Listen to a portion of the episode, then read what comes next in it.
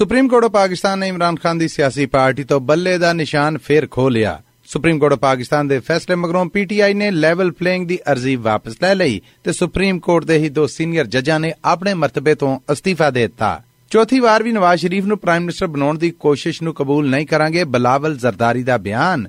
ਚੋਣਾਂ 8 ਫਰਵਰੀ ਨੂੰ ਹੀ ਹੋਣਗੀਆਂ। ਇਲੈਕਸ਼ਨ ਕਮਿਸ਼ਨ ਆਫ ਪਾਕਿਸਤਾਨ ਦਾ ਸੈਨੇਟ ਨੂੰ ਜਵਾਬੀ ਰੁਕਾ ਤੇ ਪੰਜਾਬ ਟੂਰਿਜ਼ਮ ਡਿਪਾਰਟਮੈਂਟ 10,000 ਤੋਂ ਵੱਧ ਲੋਕਾਂ ਨੂੰ ਟੂਰ ਗਾਈਡਰ ਦਾ ਕੋਰਸ ਕਰਾਏਗਾ।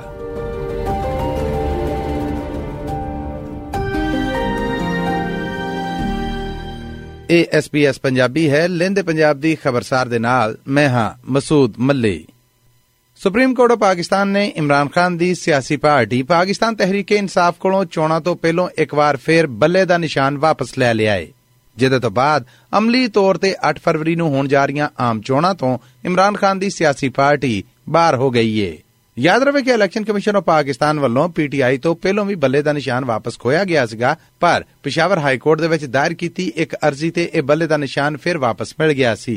ਇਲੈਕਸ਼ਨ ਕਮਿਸ਼ਨ ਵੱਲੋਂ ਫੈਸਲੇ ਨੂੰ ਸੁਪਰੀਮ ਕੋਰਟ 'ਚ ਚੈਲੰਜ ਕੀਤਾ ਗਿਆ, ਜਿਹਦੇ ਤੇ ਆਲਾ ਅਦਾਲਤ ਦਾ ਫੈਸਲਾ ਸਾਹਮਣੇ ਆ ਗਿਆ ਹੈ। ਇਸ ਬਾਰੇ ਇਮਰਾਨ ਖਾਨ ਦੀ ਸਿਆਸੀ ਪਾਰਟੀ ਦਾ ਕੇਸ ਲੜਨ ਵਾਲੇ ਵਕੀਲ ਨਿਆਜ਼ ਉੱਲਾ ਨਿਆਜ਼ੀ ਨੇ ਮੀਡੀਆ ਦੇ ਨਾਲ ਗੱਲਬਾਤ ਕਰਦਿਆਂ ਆਖਿਆ, ਸੁਪਰੀम कोर्ट ने फैसला दे दिया है। पेशावर हाई कोर्ट ने जो PTI को बल्ला दिया था उस फैसले को कलअदम करार दे के उसको रिजेक्ट करके बल्ला PTI से छीन लिया है और अब मेरा ख्याल है वक्त आ गया है कि इस फैसले पे तो बहुत बात होगी और यकीनी तौर पे तारीख इस फैसले पे फैसला करेगी। फिलहाल इसका रिजल्ट ये है कि PTI के जो कैंडिडेट्स हैं जिन्होंने नॉमिनेशन पेपर्स फाइल किए थे वो अब आजाद उम्मीदवार के तौर पे इलेक्शन लड़ेंगे। ਇਹ ਸਨ ਨਿਆਜ਼ ਉੱਲਾ ਨਿਆਜ਼ੀ ਹੋਣੇ। ਸੁਪਰੀਮ ਕੋਰਟ ਦੇ ਇਸ ਫੈਸਲੇ ਤੋਂ ਮਗਰੋਂ ਹੁਣ 8 ਫਰਵਰੀ ਨੂੰ ਹੋਣ ਜਾ ਰਹੀਆਂ ਮੁਲਕ ਭਰ ਦੇ ਵਿੱਚ ਆਮ ਚੋਣਾਂ 'ਚ ਇਮਰਾਨ ਖਾਨ ਦੀ ਸਿਆਸੀ ਪਾਰਟੀ ਆਊਟ ਹੋ ਗਈ ਏ, ਪਰ ਪਾਰਟੀ ਪ੍ਰਧਾਨਾਂ ਦਾ ਆਖਣਾ ਹੈ ਕਿ ਅਸੀਂ ਹੁਣ ਵੀ ਚੋਣਾਂ ਦੇ ਵਿੱਚ ਹਿੱਸਾ ਜ਼ਰੂਰ ਲਾਂਗੇ ਤੇ ਸਾਡੇ ਉਮੀਦਵਾਰ ਆਜ਼ਾਦ ਹਸੀਅਤ 'ਚ ਇਲੈਕਸ਼ਨ ਲੜਨਗੇ। ਇਮਰਾਨ ਖਾਨ ਦੀ ਸਿਆਸੀ ਪਾਰਟੀ ਪਾਕਿਸਤਾਨ ਤਹਿਰੀਕ-ਏ-ਇਨਸਾਫ ਨੂੰ ਬੱਲੇ ਦਾ ਨਿਸ਼ਾਨ ਨਾ ਦੇਣ ਤੇ ਉਹਨਾਂ ਦੀ ਪਾਰਟੀ ਨੇ ਇਲੈਕਸ਼ਨ ਕਮਿਸ਼ਨ ਆਫ ਪਾਕਿਸਤਾਨ ਦੇ ਖਿਲਾਫ ਦਾਇਰ ਸੁਪਰੀਮ ਕੋਰਟ 'ਚ ਉਸ ਅਰਜ਼ੀ ਨੂੰ ਵਾਪਸ ਲੈ ਲਿਆ ਆ, ਜਿਹਦੇ 'ਚ ਆਖਿਆ ਗਿਆ ਸੀਗਾ ਕਿ ਇਲੈਕਸ਼ਨ ਕਮਿਸ਼ਨ ਆਫ ਪਾਕਿਸਤਾਨ ਨੂੰ ਪਾਵਰ ਪਲੇਇੰਗ ਲਈ ਬਿਲਕੁਲ ਪਾਬੰਦ ਕੀਤਾ ਜਾਏ। ਇਸ ਅਰਜ਼ੀ ਰਾਹੀਂ ਆਖਿਆ ਗਿਆ ਸੀਗਾ ਕਿ ਲੈਵਲ ਪਲੇਇੰਗ ਰਾਹੀਂ ਸਾਰੀਆਂ ਸਿਆਸੀ ਪਾਰਟੀਆਂ ਨੂੰ ਇੱਕੋ ਜਿਹਾ ਚੋਣਾਂ ਦੇ ਵਿੱਚ ਹਿੱਸਾ ਲੈਣ ਦਾ ਮੌਕਾ ਲੱਭੇਗਾ, ਕਿਉਂਕਿ ਇਸ ਵੇਲੇ ਖਾਸ ਇਮਰਾਨ ਖਾਨ ਦੀ ਸਿਆਸੀ ਪਾਰਟੀ ਨੂੰ ਨਿਸ਼ਾਨਾ ਬਣਾਇਆ ਜਾ ਰਿਹਾ ਹੈ। ਇਸ ਕਰਕੇ ਇਲੈਕਸ਼ਨ ਕਮਿਸ਼ਨ ਆਫ ਪਾਕਿਸਤਾਨ ਨੂੰ ਰੋਕਿਆ ਜਾਏ।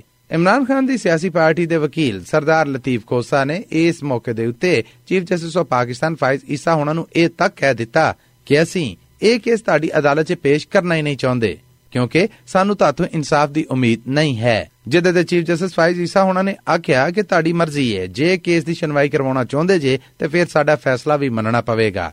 ਜਿਹਦੇ ਤੇ ਸਰਦਾਰ ਲਤੀਫ ਖੋਸਾ ਹੋਣਾ ਨੇ ਆਖਿਆ ਕਿ ਬੱਲੇ ਦਾ ਨਿਸ਼ਾਨ ਖੋਣ ਮਗਰੋਂ ਹੁਣ ਕਸਰ ਰਹਿ ਕਿਹੜੀ ਗਈ ਏ, ਇਸ ਕਰਕੇ ਅਸੀਂ ਇਹ ਕੇਸ ਤੁਹਾਡੀ ਅਦਾਲਤ 'ਚ ਲਾਉਣਾ ਹੀ ਨਹੀਂ ਚਾਹੁੰਦੇ। ਇਲੈਕਸ਼ਨ ਕਮਿਸ਼ਨ ਆਫ ਪਾਕਿਸਤਾਨ ਖਿਲਾਫ ਲੈਵਲ ਪਲੇਇੰਗ ਦੇ ਇਸ ਕੇਸ ਨੂੰ ਇਸ ਮਾਮਲੇ ਦੇ ਉੱਤੇ ਅਦਾਲਤ ਨੇ ਬਹਿਸ ਮੁਬਾਹਿਸੇ ਤੋਂ ਬਾਅਦ ਰੱਦ ਕਰ ਦਿੱਤਾ, ਜਦਕਿ ਇਮਰਾਨ ਖਾਨ ਦੀ ਸਿਆਸੀ ਪਾਰਟੀ ਨੇ ਇਸ ਕੇਸ ਨੂੰ ਆਪ ਵਾਪਸ ਲੈ ਲਿਆ। ਸੁਪਰੀਮ ਕੋਰਟ ਆਫ ਪਾਕਿਸਤਾਨ ਦੇ ਜੱਜਾਂ ਦੀ ਸਿਆਸੀ ਤਰਫਦਾਰੀ ਦੇ ਚਰਚੇ ਹਰ ਖਾਸ ਆਮ ਦੀ ਜ਼ੁਬਾਨ ਤੇ ਨੇ, ਜਿਹਦੇ ਤੋਂ ਬਾਅਦ ਸੁਪਰੀਮ ਕੋਰਟ ਦੇ ਦੋ ਸੀਨੀਅਰ ਜੱਜਾਂ ਦੇ ਆਪਣੇ ਮਰਤਬੇ ਤੋਂ ਅਸਤੀਫੇ ਦੇਣ ਦੀਆਂ ਖਬਰਾਂ ਸਾਹਮਣੇ ਆਈਆਂ। ਜਸਟਿਸ ਮਜ਼ਹਰ ਅਕਬਰ ਨਕਵੀ ਨੇ ਜੁਡੀਸ਼ਲ ਕੌਂਸਲ ਦੇ ਵਿੱਚ ਇੱਕ ਅਰਜ਼ੀ ਦਾਇਰ ਕੀਤੀ, ਜਿਹਦੇ 'ਚ ਉਹਨਾਂ ਦੇ ਖਿਲਾਫ ਕਰਪਸ਼ਨ ਦੇ ਇਲਜ਼ਾਮ ਸਨ, ਪਰ ਉਹਨਾਂ ਨੇ ਇਸ ਮਾਮਲੇ ਦੇ ਉੱਤੇ ਜੁਡੀਸ਼ਲ ਕਮਿਸ਼ਨ ਦੇ ਪ੍ਰਧਾਨ ਤੇ ਪਾਕਿਸਤਾਨ ਦੇ ਚੀਫ ਜਸਟਿਸ ਫਾਇਜ਼ ਈਸਾ ਹੋਣਾ ਦੇ ਨਾਵੇਂ ਇੱਕ ਖੁੱਲ੍ਹਾ ਖਤ ਵੀ ਲਿਖਿਆ, ਪਰ ਸੁਣਵਾਈ ਨਾ ਹੋਣ ਤੇ ਉਹਨਾਂ ਨੇ ਆਪਣੇ ਮਰਤਬੇ ਤੋਂ ਤੰਗ ਆ ਕੇ ਅਸਤੀਫਾ ਦੇ ਦਿੱਤਾ। ਦੂਜੇ ਜੱਜ ਜਸਟਿਸ ਏਜਾਜ਼ ਉਲ ਹਸਨ ਨੇ, ਜਿਨ੍ਹਾਂ ਨੇ ਪਰਸੋਂ ਸ਼ਾਮੀ ਆਪਣੇ ਮਰਤਬੇ ਤੋਂ ਅਸਤੀਫਾ ਦੇ ਦਿੱਤਾ ਆ। ਜਸਟਿਸ ਏਜਾਜ਼ ਉਲ ਹਸਨ ਨੇ ਆਪਣੇ ਅਸਤੀਫੇ ਦੇ ਵਿੱਚ ਛੱਡਣ ਦੀ ਕੋਈ ਵਜ੍ਹਾ ਨਹੀਂ ਦੱਸੀ, ਪਰ ਆਖਿਆ ਜਾ ਰਿਹਾ ਕਿ ਉਹ ਜਸਟਿਸ ਮਜ਼ਹਰ ਅਕਬਰ ਨਕਵੀ ਹੋਣਾ ਦੇ ਖਿਲਾਫ ਚੱਲ ਰਹੇ ਇਸ ਕੇਸ ਤੋਂ ਨਾਰਾਜ਼ ਸਨ ਤੇ ਉਹਨਾਂ ਨੇ ਅਦਾਲਤ ਦੇ ਜੱਜਾਂ ਨੂੰ ਇਸ ਬਾਰੇ ਆਪ ਵੀ ਸੁਣਵਾਈ ਲਈ ਆਖਿਆ ਸੀਗਾ, ਪਰ ਛੇਤੀ ਫੈਸਲਾ ਨਾ ਆ ਸਕਿਆ। ਇਹਨਾਂ ਦੋਨਾਂ ਜੱਜਾਂ ਬਾਰੇ ਖਿਆਲ ਹੈ ਕਿ ਇਮਰਾਨ ਖਾਨ ਦੇ ਹਾਮੀ ਸਨ, ਜਦਕਿ ਜਸਟਿਸ ਏਜਾਜ਼ ਸੈਨੇਟਰੀ ਲਿਸਟ ਦੇ ਵਿੱਚ ਸਭ ਤੋਂ ਅੱਗੇ ਸਨ ਤੇ ਮੁਲਕ ਦੇ ਆਉਂਦੇ ਚੀਫ ਜਸਟਿਸ ਸਨ। ਇਹਨਾਂ ਦੋਵਾਂ ਦੇ ਮਰਤਬਾ ਛੱਡਣ ਤੋਂ ਬਾਅਦ ਚੀਫ ਜਸਟਿਸ ਫਾਇਜ਼ ਈਸਾ ਹੋਣਾ ਨੇ ਐਲਾਨ ਕਰ ਦਿੱਤਾ ਆ ਕਿ ਕਰਪਸ਼ਨ ਦੀ ਇਨਕੁਆਇਰੀ ਪੂਰੇ ਕਰਕੇ ਜ਼ਿੰਮੇਦਾਰ ਜੱਜਾਂ ਨੂੰ ਸਜ਼ਾ ਜ਼ਰੂਰ ਦਿੱਤੀ ਜਾਏਗੀ, ਭਾਵੇਂ ਉਹ ਮਰਤਬਾ ਛੱਡ ਦੇਣ। ਯਾਦ ਰਵੇ ਕਿ ਕਾਨੂੰਨ ਦੀ ਰੂਹ ਦੇ ਤਹਿਤ ਕੋਈ ਵੀ ਜੱਜ ਜਦੋਂ ਆਪਣਾ ਮਰਤਬਾ ਛੱਡ ਦਿੰਦਾ ਹੈ ਤੇ ਉਹਦੇ ਖਿਲਾਫ ਚੱਲ ਰਹੀ ਇਨਕੁਆਇਰੀ ਬੰਦ ਕਰ ਦਿੱਤੀ ਜਾਂਦੀ ਏ। ਇਮਰਾਨ ਖਾਨ ਦੀ ਸਰਕਾਰ ਦਾ ਤਖਤਾ ਡੇਗਣ ਮਗਰੋਂ ਇਤਿਹਾਦੀ ਸਰਕਾਰ ਬਣਾਉਣ ਦੇ ਵਿੱਚ ਮੁਸਲਿਮ ਲੀਗ ਨੂਨ ਦੇ ਨਾਲ ਇਤਿਹਾਦ ਕਰਨ ਵਾਲੇ ਪਾਕਿਸਤਾਨ ਪੀਪਲਸ ਪਾਰਟੀ ਦੇ ਬਿਲਾਵਲ ਜ਼ਰਦਾਰੀ ਦਾ ਹੁਣ ਆਪਣੀ ਇਤਿਹਾਦੀ ਸਿਆਸੀ ਪਾਰਟੀ ਦੇ ਖਿਲਾਫ ਬਿਆਨ ਸਾਹਮਣੇ ਆਉਣ ਦਾ ਮਾਮਲਾ ਕੋਈ ਲੁਕਿਆ ਛੁਪਿਆ ਨਹੀਂ ਰਿਹਾ। ਆਮ ਚੋਣਾਂ ਦੇ ਨੇੜੇ ਆਉਂਦਿਆਂ ਹੀ ਬਿਲਾਵਲ ਵੱਲੋਂ ਲਗਾਤਾਰ ਨਵਾਜ਼ ਸ਼ਰੀਫ ਦੇ ਖਿਲਾਫ ਧੂੰਆਂਧਾਰ ਬਿਆਨ ਦਿੱਤੇ ਜਾ ਰਹੇ ਨੇ। ਇੱਕ ਜਲਸੇ ਦੇ ਨਾਲ ਤਕਰੀਰ ਕਰਦਿਆਂ ਹੋਇਆਂ ਕੱਲ ਰਾਤੀ ਬਿਲਾਵਲ ਦਾ ਆਖਣਾ ਸੀਗਾ ਕਿ 3 ਵਾਰ ਮੁਲਕ ਦਾ ਪ੍ਰਾਈਮ ਮਿਨਿਸਟਰ ਬਣਾ ਕੇ ਉਹਨੂੰ ਸਾਡੇ ਉੱਤੇ ਲਾਗੂ ਕਰਨ ਵਾਲੇ ਇੱਕ ਵਾਰ ਫੇਰ ਉਸੇ ਬੰਦੇ ਨੂੰ 4ਥੀ ਵਾਰ ਮੁਲਕ ਦਾ ਪ੍ਰਾਈਮ ਮਿਨਿਸਟਰ ਬਣਾ ਕੇ ਸਾਡੇ ਤੇ ਥੱਪਣ ਦੀ ਕੋਸ਼ਿਸ਼ ਕਰ ਰਹੇ ਨੇ, ਜੋ ਸਾਨੂੰ ਕਬੂਲ ਨਹੀਂ। ਕਿਆ ਆਪਸੇ ਵਫਾ ਕਿਆ ਜਾਂ ਨਹੀਂ ਕਿਆ? ਹਮ ਇਸ ਖੁਸ਼ੀ ਮੇਂ ਇਸ ਨਾਕਾਮ ਸ਼ਖਸ ਕੋ 3 ਬਾਰ ਨਾਕਾਮ ਸ਼ਖਸ ਕੋ हम क्यों चौथी दफा मान ले? हम नहीं मानते। ਇਹ ਸਨ ਪਾਕਿਸਤਾਨ ਪੀਪਲਸ ਪਾਰਟੀ ਦੇ ਬਿਲਾਵਲ ਜ਼ਰਦਾਰੀ।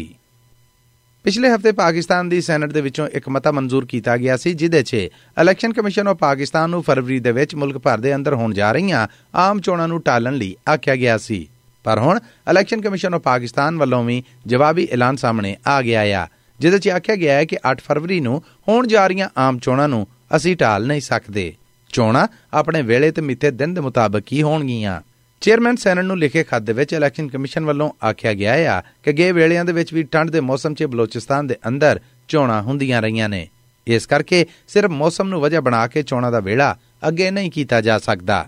ਸੈਨੇਟਰ ਦਿਲਾਵਰ ਖਾਨ ਵੱਲੋਂ ਪੇਸ਼ ਕੀਤੇ ਗਏ ਇਸ ਮਤੇ ਤੇ 5 ਜਨਵਰੀ ਨੂੰ ਸੈਨੇਟ ਨੇ ਇਹਦੀ ਮਨਜ਼ੂਰੀ ਦਿੱਤੀ ਸੀਗੀ, ਜਿਹਦੇ ਜਵਾਬ 'ਚ ਇਲੈਕਸ਼ਨ ਕਮਿਸ਼ਨ ਆਫ ਪਾਕਿਸਤਾਨ ਦਾ ਆਖਣਾ ਹੈ ਕਿ ਚੋਣਾਂ ਦੀ ਤਾਰੀਖ ਅਨਾਊਂਸ ਹੋਣ ਤੋਂ ਮਗਰੋਂ ਹੁਣ ਅਸੀਂ ਆਪਣੇ ਮਹਿਕਮੇ ਦੀਆਂ ਤਿਆਰੀਆਂ ਪੂਰੀਆਂ ਕਰ ਚੁੱਕੇ ਹਾਂ, ਇਸ ਕਰਕੇ ਮੁਲਕ ਭਰ ਦੇ ਵਿੱਚ ਆਮ ਚੋਣਾਂ ਜੋ 8 ਫਰਵਰੀ ਨੂੰ ਹੋਣ ਜਾ ਰਹੀਆਂ ਸਨ ਉਹਨਾਂ ਨੂੰ ਟਾਲ ਨਹੀਂ ਸਕਦੇ। ਪੰਜਾਬ ਸਰਕਾਰ ਦੇ ਟੂਰਿਜ਼ਮ ਡਿਪਾਰਟਮੈਂਟ ਨੇ 10,000 ਲੋਕਾਂ ਨੂੰ ਸਰਕਾਰੀ ਸਰਪ੍ਰਸਤੀ 'ਚ ਟੂਰ ਗਾਈਡਰ ਕੋਰਸ ਕਰਾਉਣ ਦਾ ਐਲਾਨ ਕੀਤਾ ਹੈ। ਸੈਕਟਰੀ ਟੂਰਿਜ਼ਮ ਪੰਜਾਬ ਨੇ ਇੱਕ ਮੀਡੀਆ ਬਿਆਨ 'ਚ ਆਖਿਆ ਹੈ ਕਿ ਪੰਜਾਬ ਭਰ ਦੇ ਵਿੱਚ 400 ਤੋਂ ਵੱਧ ਘੁੰਮਣ ਫਿਰਨ ਵਾਲੀਆਂ ਥਾਵਾਂ ਨੇ ਜੋ ਯਾਦਗਾਰੀ ਹੈਸੀਅਤ ਰੱਖਦੀਆਂ ਨੇ।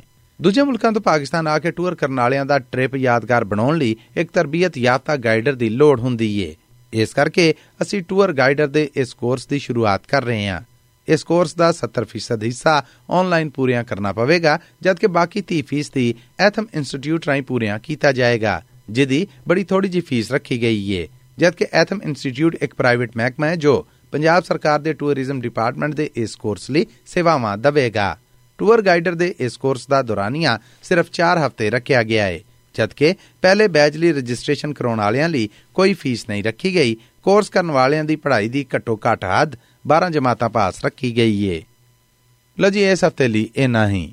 ਆਉਂਦੇ ਹਫ਼ਤੇ ਕੁਝ ਹੋਰ ਖਬਰਾਂ ਦਾ ਨਿਚੋੜ ਲੈ ਕੇ ਮਸੂਦ ਮੱਲੀ SBS ਪੰਜਾਬੀ ਦੇ ਸਭ ਸੁਣਨ ਵਾਲਿਆਂ ਦੇ ਰੂਬਰੂ ਹਾਜ਼ਰ ਹਾਓ।